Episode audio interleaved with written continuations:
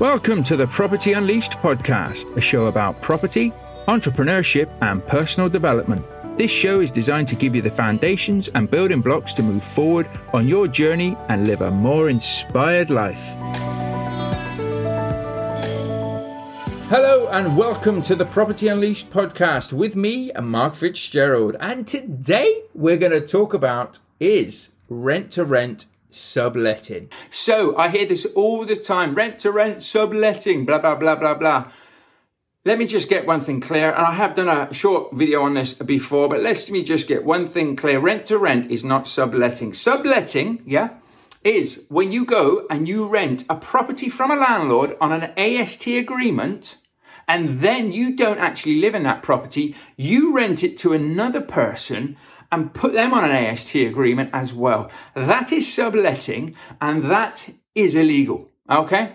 That is not what we do when we set ourselves up and we do rent to rent. When we do rent to rent, we are a business. Whether you are a limited company or a sole trader, we are a business. Okay. And we do what I say is a business to business agreement. The landlord who owns the property themselves is a business. They're, they're letting out properties. They're managing something. They're running something. They're acting as a business, a business that houses tenants or holiday makers, but it's a business nevertheless.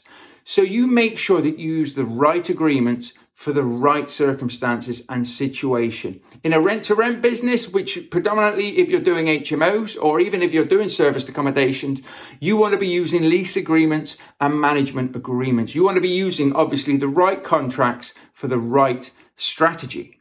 Now in HMOs, you'll be using a management agreement or a lease agreement. A management agreement is very much like a letting agent uses. And of course, nobody's ever said to a letting agent, you're subletting. No.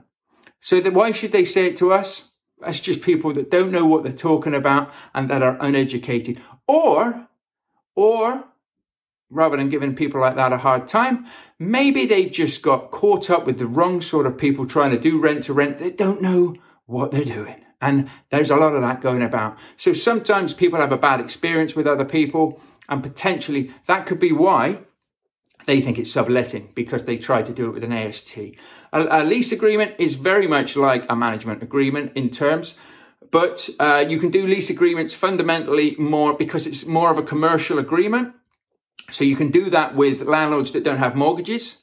Uh, and you can also, you can do it if the mortgage terms say you can nearly all mortgage terms. I'm going to say nearly because maybe not everything does, and somebody might know of a mortgage term that didn't have it. But I've never come across a mortgage term that said you couldn't do a management agreement. Okay. Now, if you're doing SA and stuff like that, you need to look at the mortgages and things and see what the terms are in that mortgage because they may need to look to add something to their mortgage terms or put the right things in place to be able to do it as a holiday let because then it is classed as a business so it is more on the lines of leasing. But if you're doing HMOs and you want to just do a management agreement every time, you can do. You've just got to be careful that when you hit the threshold of £85,000 profit, you will need to be VAT registered, but not so much if you have a lease agreement in place. Okay. That's a nice place to be. So don't worry about it if you're just starting out. But when you get there, seek the right financial advice I am not a financial advisor and I am not advising you on anything here. I am just talking about my own circumstances and what goes on in my business. I'm not FCA regulated. So please go out there and speak to the right tax and financial advisors to get this information as and when you need it, of course. You don't necessarily need it now if you haven't even got a deal or if you've only got a handful. Okay. It's when you start getting that threshold. So I would say if you're up there and you're around a 60, 70,000 pound mark, get that advice and look at when you're going to need to be registered if you're looking to grow and get bigger. And that's another question where you need to really ask yourself if I'm getting close to that threshold and all of a sudden, you know, VAT is going to be here, you might have to take on a few more deals just to cover the VAT that you're going to be paying. So all of a sudden, Bigger doesn't always mean better. Sometimes I've known people, and myself included, and that is to just keep it under the VAT threshold so that I don't have to over exert myself. I don't need loads more properties for no more profit, loads more hassle for no, for, for no profit at the end of the day. And then if you are looking at being VAT, then you want to go boom, you want to sort of double in size and that sort of thing. But again, see what's right for you. I haven't built a business per se to run around like a headless chicken. I've built a business to offer a good service and to be able to give my lifetime freedom and a lifestyle that I want to enjoy. So make sure that you're in it for the right reasons. But definitely we are not subletting as long as we are professional and we are using the right contracts. So again, if you're ever looking at doing this, and a landlord says, What contract do you use? I would always say a management agreement or a lease agreement, but uh, what are the terms on your mortgage? They may say, Well, management agreement's fine, just do it then. Just do it with a management agreement. It doesn't really matter. It doesn't really hurt anything. But as I say, it's, this is a business to business agreement, which is why you shouldn't be paying deposits because you're not a tenant. Yes, the landlord may think you're a tenant or the chief tenant or you're acting as a chief tenant but you are not a tenant, okay? They do not have to take you to court to evict you, so to speak, like they would a tenant on an AST. In which case, then, if you don't pay your guaranteed rent or you break any terms in your management agreement or lease agreement, you none and void the contract. And in simple terms, it really does mean that the landlord is within their rights because you've broken the contract, you have no hold on it, you're not even living there, so you can't say that you're living there or have any rights there as well. The landlord is in their rights to be able to go back into the property, change the locks, and basically say that you're not coming back in if you do it's trespassing. Okay? That's why you don't need to pay deposits. Okay, so I see a lot of people paying deposits, uh, tying up large sums of money. I've never paid a deposit, and I teach my students how not to as well. Now, if it's a real game changer, deal breaker, and you think to yourself, I can pay it, that's fine. Do what's right for you, but it's never been right for me to pay deposits or anything like that. You need to structure the deals in such a way that maybe you can get them to forget about the deposits. I show my students how to do that on the rent to rent business builder program because we don't want to be spending out on massive refurbs or on deposits when we're starting out. We want to be trying bringing in maximum cash flow. Yeah, you can paint and decorate a few rooms and stuff like that and sort the property out, maybe put some new furniture in it, but you don't want to be paying on massive refurbs. If it came to that, I would be getting the landlords to pay it and I show my students how to be able to negotiate that in such a way so they're not paying refurbs, they're not paying deposits, in which case you can get started with the rent to rent strategy for as little as really a couple of hundred quid to a grand. Okay?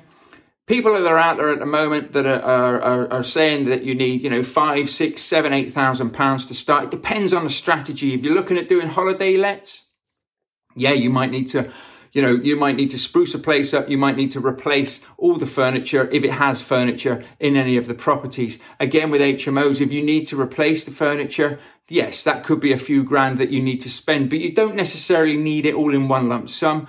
I know a way that if you've got the right deals and they cash flow and you know what you're doing, there are people out there that will finance your furniture and they will just take a little bit of money off of your profit, so to speak. You will pay them basically as you would if you were leasing a car. So you would lease the furniture and then you would pay them a set amount each month, which could come from your profits. So it's not coming out of your pocket or anything, it's just a business expense. And once it's paid back, then you don't have to pay that anymore, you've got even more profit. So there's loads of different ways you can structure these things.